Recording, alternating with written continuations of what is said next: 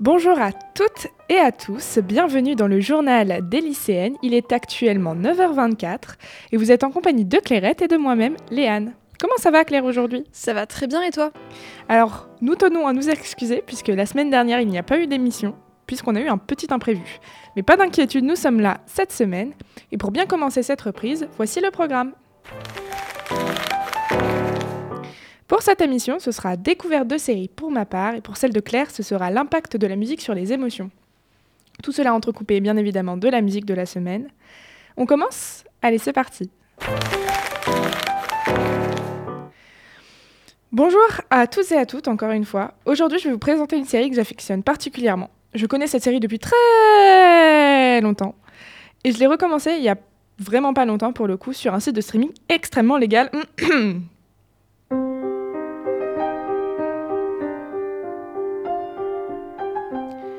Cette série, elle a été tournée depuis 2010 jusqu'en 2015. Il y a donc 5 saisons de 13 épisodes qui durent environ 40 minutes.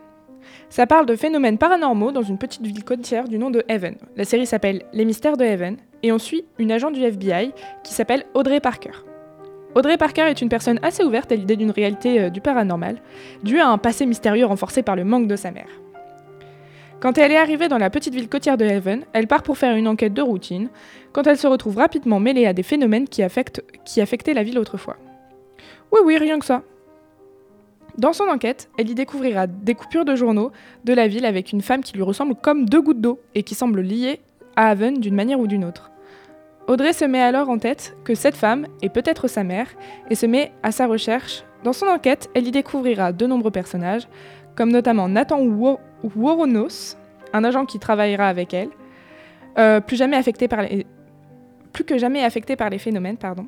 Duke Crocker, lié lui à la probablement mère d'Audrey, qui lui apprendra par ailleurs son prénom, Lucy Ripley, Vince, euh, Tagg, journaliste de la ville ayant écrit et connu sur Lucy, Dave Tigg, qui est le frère de Vince. Et pour vous donner mon avis, euh, aujourd'hui de cette série avec un point de vue totalement objectif, cette série est un peu dépassée. Je dis ça, j'ai fini la saison 1 il n'y a pas longtemps. Hein. Euh, alors qu'il y en a 5, mais c'est pas grave, on ne dira rien. Une des raisons, c'est notamment la qualité des caméras. C'est sûr que quand on passe de Avatar 2 à Heaven 2010, un peu différent. Les effets spéciaux sont aussi un peu dépassés, mais encore une fois, recontextualisons, c'était en 2010. Hormis cela, l'histoire est juste géniale, il y a un fil rouge sur tous les épisodes, bien que chaque enquête hors histoire se termine dans l'épisode. Les musiques sont juste incroyables, écoutez-moi ça.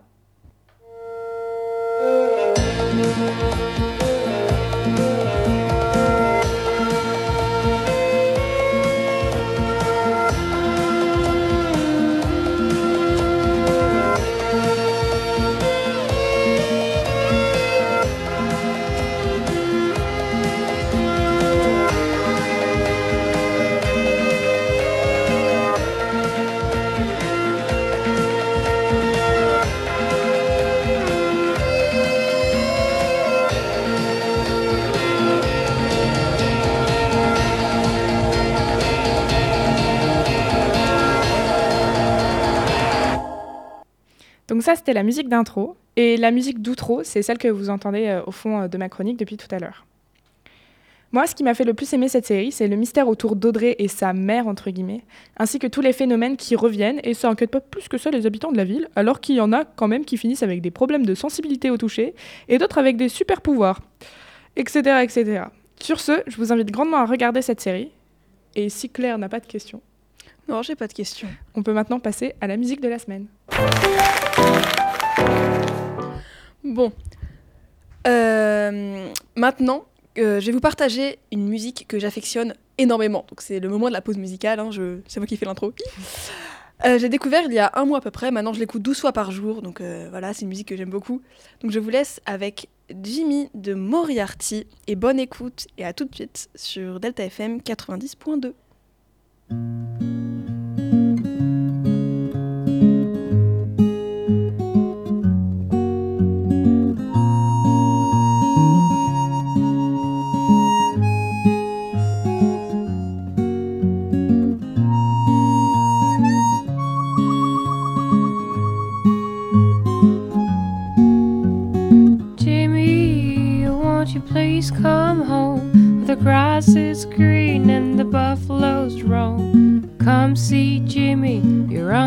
Jim, and your Auntie Jim, and your cousin Jim. Come home, Jimmy, cause you need a bath, and your grandpa Jimmy is still gonna die.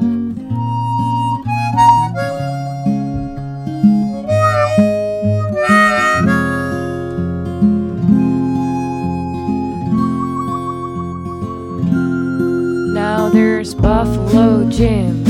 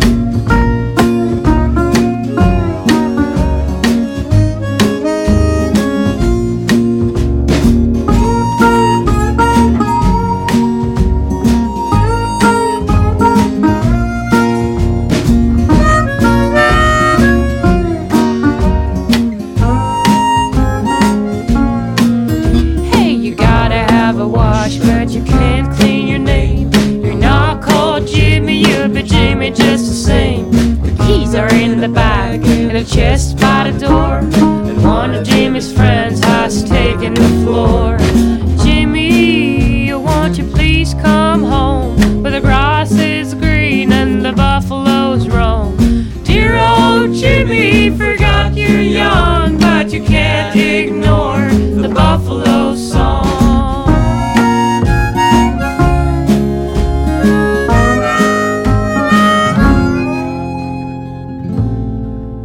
And the buffaloes used to say, Be proud of your name.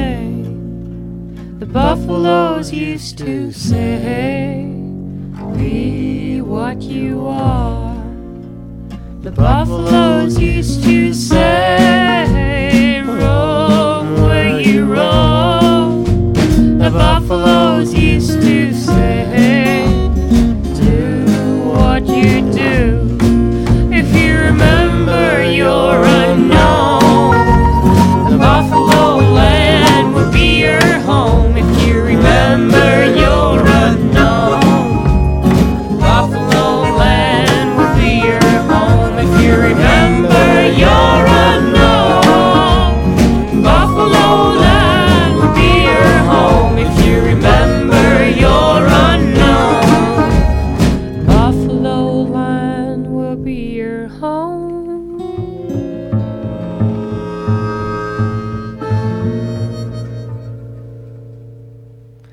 de retour sur Delta FM, il est actuellement 9h33 et vous venez d'écouter Jimmy de Moriarty.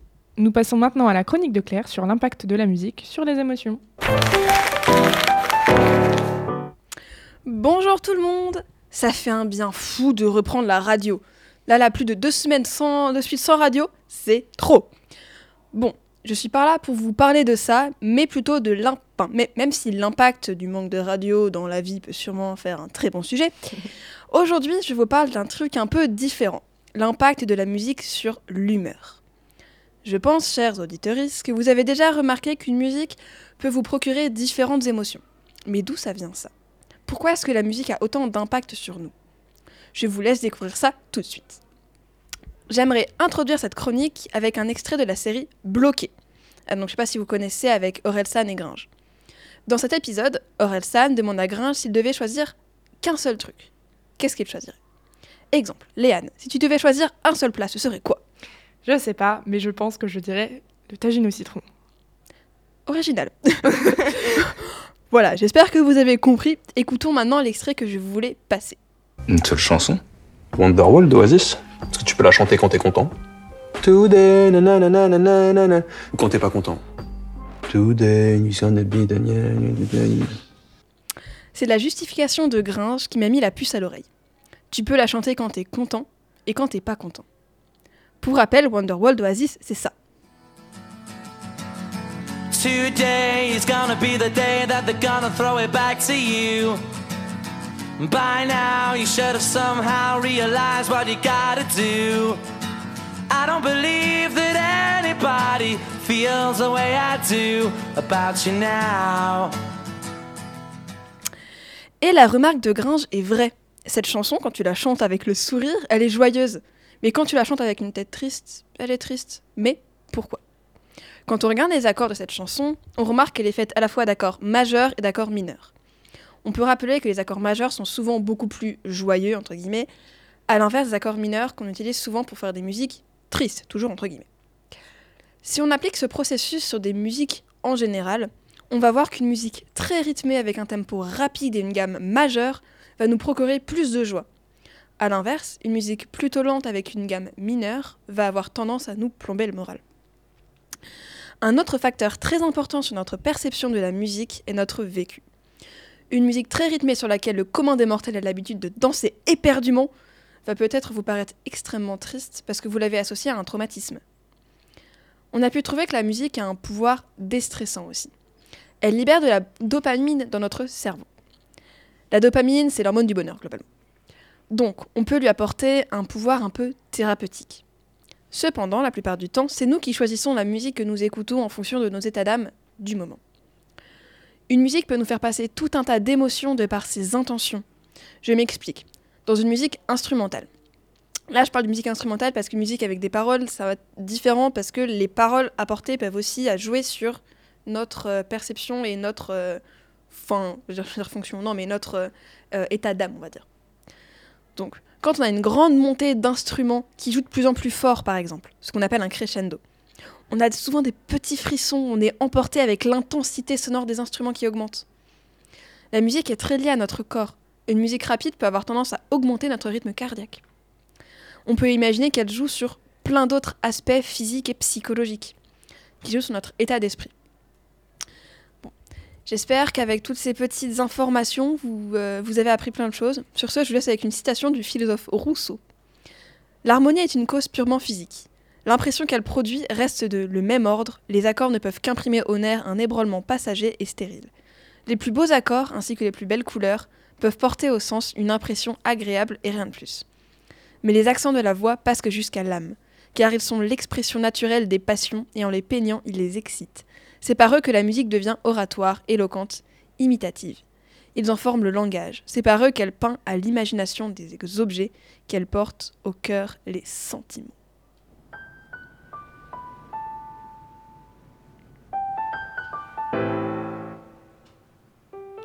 Et oui, c'est déjà la fin de cette émission. On clôture cette émission sur euh, cette très belle euh, citation. On espère qu'elle vous aura plu. En attendant, on se dit à la semaine prochaine si tout va bien. Et si vous n'arrivez pas à attendre jusque-là, vous pouvez écouter nos autres émissions sur YouTube, Spotify, Deezer, ainsi que le site de la radio, bien évidemment, Delta FM. Merci de nous avoir écoutés. C'était le journal des lycéennes sur Delta FM 82. Passez une bonne fin de journée. Bisous, bisous. Bisous